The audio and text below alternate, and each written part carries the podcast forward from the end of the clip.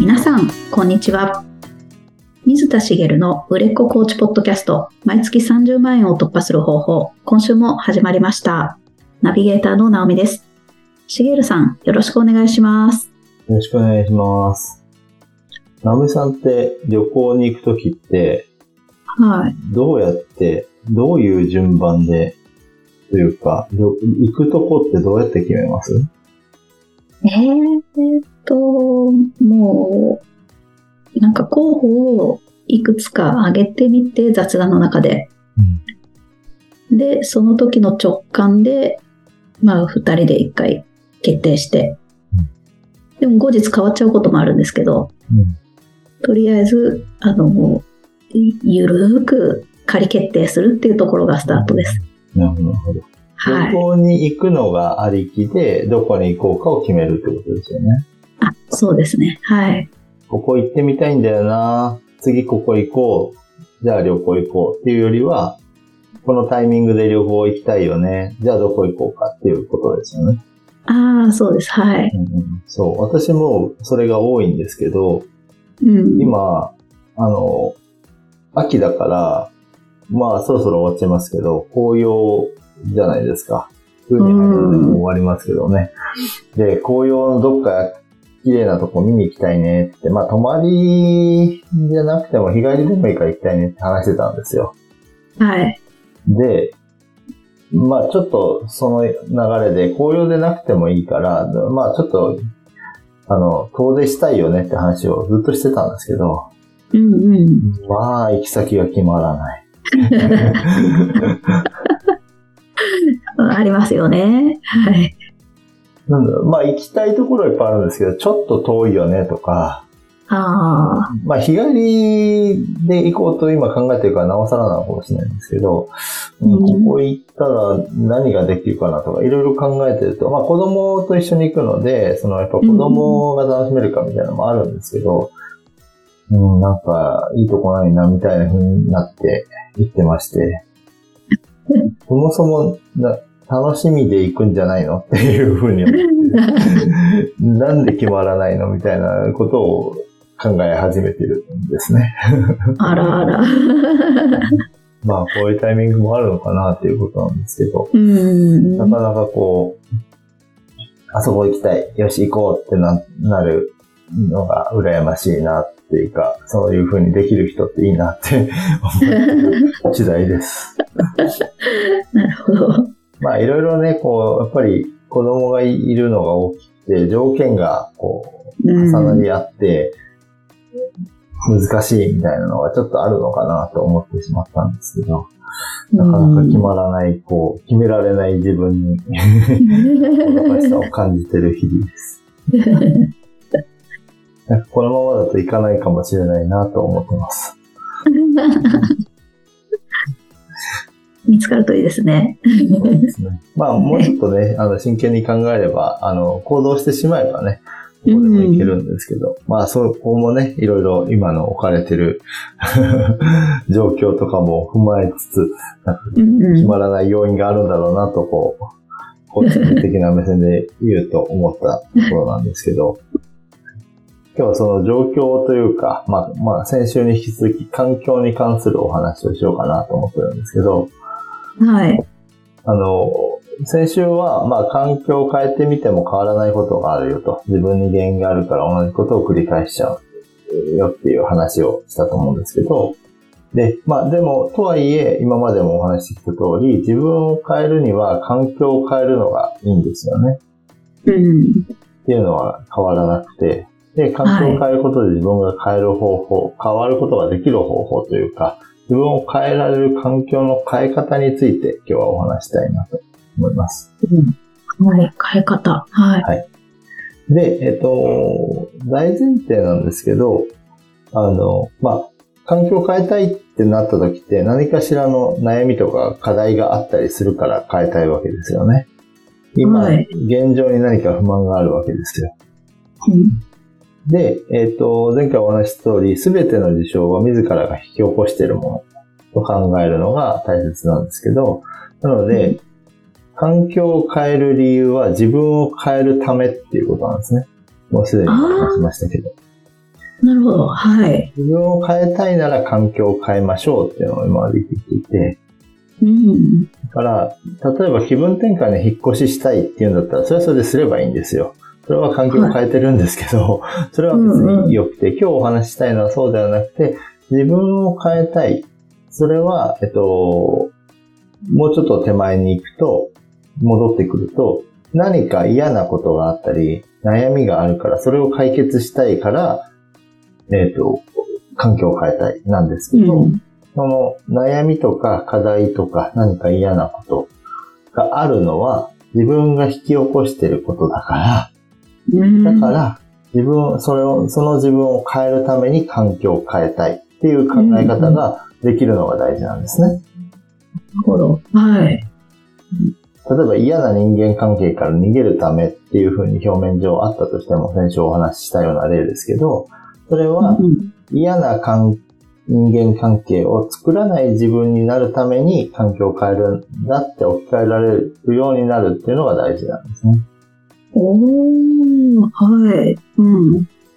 で、えーまあ、それが、それがまずできるのが大事で難しいかもしれないんですけど、うん。うんそこは、あの、なんていうのかな自分が、いそのなんだろう、自責の考え方ができるようにコーチが導いてあげてほしいなとは思うんですけど、あるいはこう、コーチ自身が悩みを抱えている場合には、うんそれを生み出してるのは自分だよねと。はい。例えばその嫌なものに対して、その、じゃあその因果関係を紐解いていって、自分がどういう関わり方をすれば、理想の状態であれば、あの、その嫌な人間関係と今の人は変わらなくても変えられると思うっていう風な話をしていくと、自分が変わればもしかしたらその嫌な人間関係も改善するかもしれないなっていうのは見えてくると思うんです。はい。うん。それでも感情として嫌なものは嫌じゃないですか。はい。うん。なので、次の環境に行った時に、えーそうならないようにするうん。ようにな自分になっていればいいかなと思うんですよね。うん。うん。で、えっと、結論なんですけど、はい。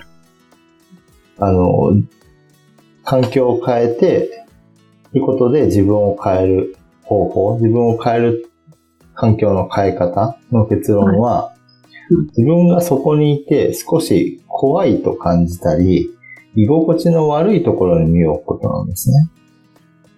えー、はい。あの、嫌嫌な人間関係から逃げたいって言ってるのに、居心地の悪いところに行くのって感じなんですけど、うん。はい。まあこれは、あの、まあよく言われる話ではあるんですけど、人というのは、まあ快適で居心地がいい環境を求めるじゃないですか。はい。ただそれは、まあ現状維持でしかないんですよね。今の自分にとって快適なわけですよ。ああ。うん。だったら、あの、もともとの前提に戻りますけど、自分を変えるために環境を変えるんだったら、今の自分で居心地がいいんだったら、居心地がいいってことは、今の自分のまんまでしかないってことになるわけですね。おーなるほど。はい。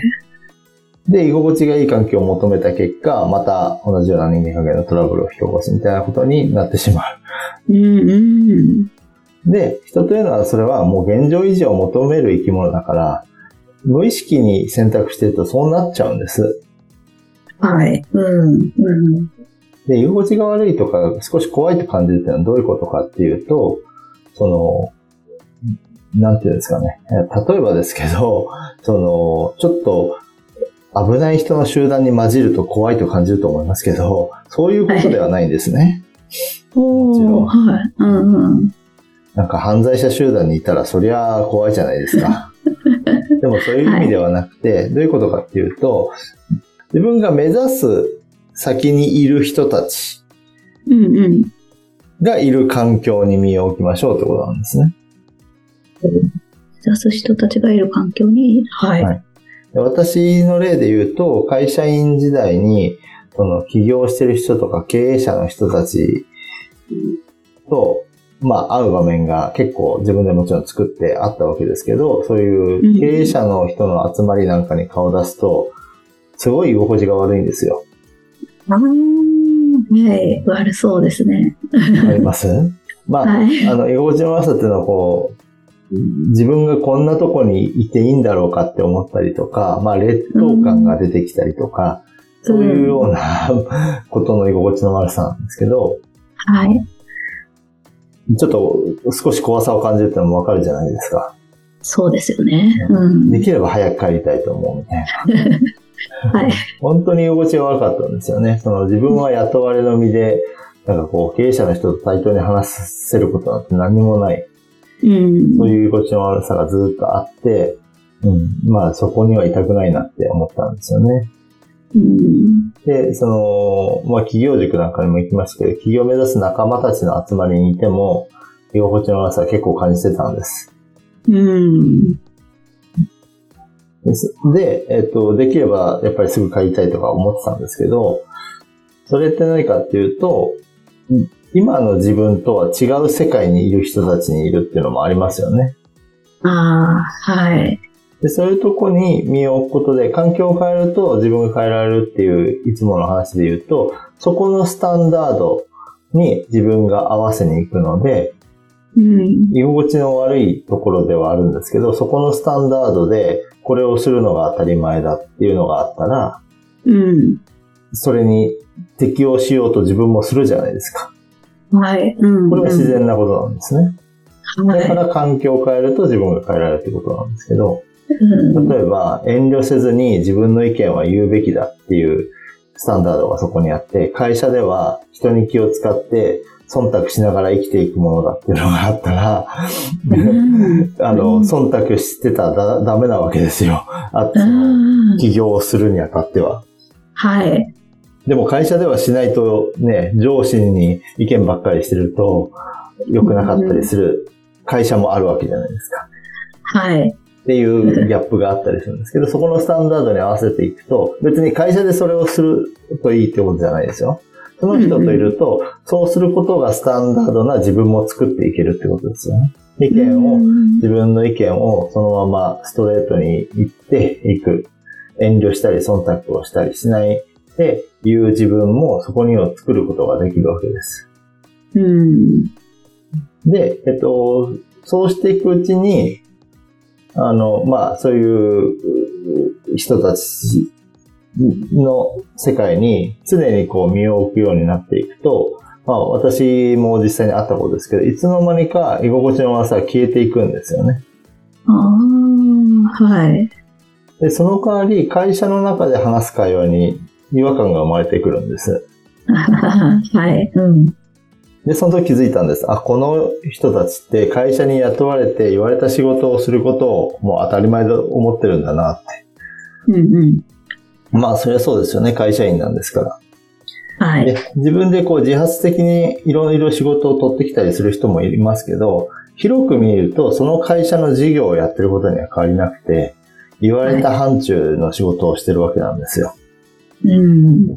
で、まあ自分から仕事を取ってくるような人はちょっとマインドが別ですけど、やっぱり私のいた部署なんかは、大きな工事をするような部署でしたから、言われたことというか、決まったことを決まったスケジュールでこなせることはすごい大事なことなんですよ。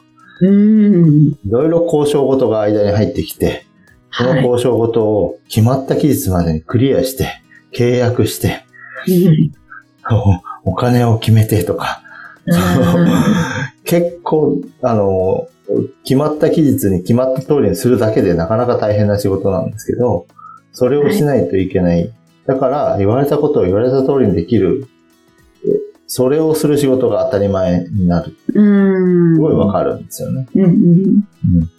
で、それが、まあ、私がよく言う会社員マインドってやつなんですけど、はい。で、そ、そこに違和感を感じたわけですよ。自分の人生は自分で変えられると思ってる自分がいて、この人たちは会社に不満を持って、会社の愚痴を言ってるけど、だったら変えればいいじゃんって思うようになってる自分がいて、会社の飲み会はほぼ行かなくなり。会社での人間関係形成は、まあ、あの、もちろん仕事をね、円滑に進める上で必要な、あの、ところには顔を出してましたけど、うんうん。あの、ふらっと誘われていくような飲み会には行かなくなって、うん。そのうちそういう飲み会には呼ばれなくなったけど、でも別に人間関係は悪くならなかったんですよね。まあ、希薄にはなったかもしれないし、向こうにどう思われたかわからないですけど、仕事をする上でそこをしないことによる苦労は別になかったんですよ。はい。飲み会を行かなかったからって、ね、そんなことで邪険にされることはなかったし、もちろん飲み会に行ってたらもっと円滑にできたこともあったかもしれないけど、そはの時間に、その私は起業に向けた準備ができたわけなので、い。うん。で、だんだんその違和感を感じていって、あの、まあ、要は会社員マインドから起業家マインドへ、ほんの少し変化ししていくことができたのかなと思うんですよね。はい。で、えっと、飲み会の話何でしたかっていうと、要は会社員の環境の最たるものだと思っていて、まあ、最近はないのかもしれないですけど、コロナ前はやっぱり普通に、ね、じゃあ今日ちょっと飲んで帰ろうよって上司に言われたら、まだちょっと終わってない仕事があるんだよねとか、今日帰って、あれ、見たいんだよねとか、そういうのがあっても、まあとりあえず付き合わなきゃなって思ってたんですよ。はい。だけど、それをまあ平気で断るようになったっていう、それは、その、そこに違和感を覚えたからなんですよね。飲み会って何してるんだろう。結局、まあ楽しい話をすることもあるんですけど、愚痴を言う上司も多くてですね、うんうんうん。愚痴を言う上司もいれば説教する上司もいる。説教するために飲み会に呼んだのかな、みたいな。うん。もうやめてくんない？みたいな。まあ、それは、あその、昔から思ってたことでありますけど、そのやめてくれないがすごいもうどんどん違和感でしかなくて、うん。全く意味のない、しかも、ね、あの、上司が多く出してくれるにしろ、全額おごってくれとは限らないわけです。ええお金も、時間も浪費してるなっていうふうに、どんどんどんどん思っていったので、本当にそこを切り捨てたんですね。うんうん。最低限にしていく。でそれが、その、やっぱり、それが押したのも、あの、意図的にしたというよりは自然とそうなっていったんです、自分の中で。あまりにも無駄に思える自分に変わっていったの。つまり、どちらかというと、今までいた世界の方が居心地が悪くなっていったんですよね、勝手に。おー、すごい。はい。心地がいい世界が変わっていったわけです。はい。で、まあ、この例は、まあ、前の世界が居心地が悪くなったってことなんですけど、よく言うのが、まあ、コンフォートゾーン、要は自分が快適なゾーンですよね。うん広げるっていう考え方があるんですけど、今までいいたところよりも居心地の悪いところに身を置いて、そこが居心地が良くなると。そうすると、まはいたその外側にある居心地の悪いところに身を置くことで、えーまたそこを居心地よくしていくと。それを繰り返していくと自分のコンフォートゾーン、快適な居心地の良いゾーンが広がっていって、自分自身がどんどん成長していけるっていうことなんですね。うん。なので、その、お居心地のいい世界を増やしていけば当然、その、それはそれだけでもいいことだし、それで自分が成長していけるわけなんですよね。うんうん。なので、その、転職をしたいっていう時に、その、転職をする前にやることありますよってのが前回お話しした話なんですけど、転職先は、自分にとってちょっとチャレンジだなと思うところに行ってみたらどうですかって話なんですね。おー、なるほど。はい。あの別に転職の話を今回したかったわけじゃないんですけど、まあ一例として分かりやすいのでお話をすると、要は同じ職種で、まあ勝手がある程度分かりそうなところにばっかりに行くんじゃなくて、うん。ちょっと自分が、その、レベルアップじゃなくてもいいわけです。自分にとっては、やったことがないようなことにチャレンジしてみるとか、はい。例えば、なんか割と大きな会社の事務職ばっかりやってたんだったら、あの、初心者歓迎のベンチャー企業に行ってみてもいいんじゃないとか、これ極端な例ですよ。うんうんうん。で、例えばその、何かこう、企画をするような部署にチャレンジしてみるとかでもいいし、うん。まあ、はい。まあ、先週逆の例を話しましたけど、営業をやってみるとかでもいいですし、何でもいいんですけど、自分にとってはちょっと怖いなとか、こんなこと自分できるかなと思うことにそこで、あの、採用してもらえるんだったら、今の自分でとりあえず採用はしてくれるわけですから、いい、うん言っていいってことではあるわけじゃないですか。はい。うん。なので、そこでチャレンジしてみる。そこにはもちろん負荷がかかりますけど、そうすることで、今まで課題としていたことを解決することができる自分へ変わっていける可能性は高いんですよね。あなるほど。はい。まあ、転職の話をしてましたけど、転職だけじゃなくて、まあ、自分を身を置く環境を、まあ、安全安心の場にしたいのは、こう、人間の差がなので、うん。あの、うん環境を変えたいってなった時に、それをすると成長しないですよってことになるんですね。ああ、うん環境を変えたいって言ってる人には、ちょっとチャレンジしましょうねっていうことを、まあ、こう伝えていかなきゃいけない。そういう選択をするように、まあ、誘導するのは本来やるべきではないですけど、あの、そうなってもらえるように、えーまあ、導いてあげるのがいいんじゃないかなと思います。本当？そっか。なんか、例えばいつも上司の言いなりになるのが嫌だって思ってて、また転職したいっていう人には、自分の意見を出さないと仕事にならないような職種に行ってみるとか、それも一つそういういですよねとですね。。うんうん。なるほど。まあ上司の言いなりになるのが嫌なんだったら、あの、まずは言いなりにならないく、ね、今の職場でしてみるといいんですけどね。うーん、そうですよね。言いな。のが嫌だったら、言いなりにならなきゃいいんですよ。はい。ごめんなさい、これ、この仕事さすがにできないですっていいですよね。本当ですよね。今それも今後とそう広がりますもんね。そうそうそう。そう、そうです。そういうことですね。その環境だけじゃなくて、今まで、あの、まあ、できなかったのかもしれないけど、あの、まあ、そういう言いなりになるのが、ある意味で、居心地のいい環境だったわけですよ。不はい。満はあるけど。うんうん。だけど、言い返すのってすごい勇気がいいし、怖いじゃないですか。うん。それを言い返してみるのも、居心地の悪い世界に身を置くことになりますよね。まあ、言い返すって言うとあれですけど、あの、ただ受け入れてたのが、まっとうな上司だったら、振って受け入れてくれてたからその人に振ってただけかもしれないし、うん。その人に振るのが楽だったからかもしれないし、あの、業務管理するのが上司の仕事ではありますけど、はい。あの、すべてが見えてるわけじゃないので、うん今これとこれを抱えてて、ちょっと、今これは厳しいんですよねってうん。言ったら、あ、そっかって言って他の人に振ってくれるかもしれないじゃないですか。はい。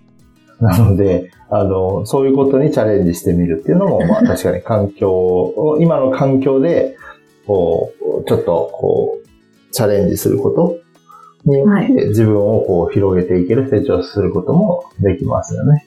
できるんですけど、うんやっぱり今の環境でやるっていうと結構大変なので、はい。新しい環境でそれをやりたいっていう方が、こうガラッとこう変えられる。うん。ああ、そうですね。すでにできた人間関係でそれやるのって結構、いろいろと気になることが出てくるじゃないですか。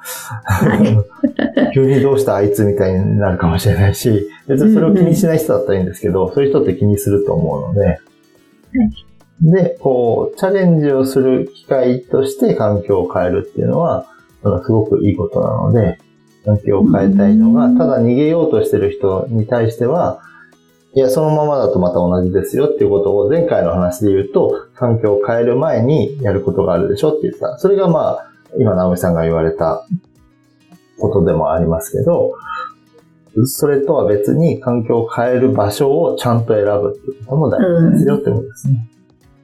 なるほど。これ、なかなか気づけないですね。一人だったら多分、そんな、こんな発想にならないので。そうですよね。で、はい。やっぱり環境を変えるときに、えできるだけ自分にとって居心地のいい場所を探しちゃうじゃないですか。絶対そうですね。チャレンジ精神のある人だったらわざわざコーチにそんなこと相談しないので、うん。うん、あまあ、しなくはないか。しなくはないですけど、こう自分でチャレンジし、勝手にしていくので、はい。大抵の人は、あの、まあ、言い方悪いですけど、楽な環境に身を置きたくなるじゃないですか。無意識にそういう場所を選択しようとするので、特にね、はい悩みを抱えてる人なんかは、ね、次で悩みを抱えたくない、こう、幸せな環境を探そうとして、あの、なんていうか、現状維持を選びがちですから、そはい。こを枠を広げていくことをすることで、まあ、長期的に見ると、あの、プラスの方向に自分を持っていけますよってことですね。なるほど。大事ですね。これは、そうですね。はい。はい。ありがとうございます。ありがとうございます。それでは最後にお知らせです。売れっ子コーチポッドキャスト、毎月30万円を突破する方法では、皆様からのご質問を募集しております。コーチとして独立したい、もっとクライアントさん集めたい、そんなお悩みなどありましたら、しげるさんにお答えいただきますので、どしどしご質問ください。ポッドキャストの詳細ボタンを押しますと質問フォームが出てきますので、そちらからご質問をいただければと思います。それでは今週はここまでとなります。また来週お会いしましょう。しげるさん、ありがとうございました。ありがとうございました。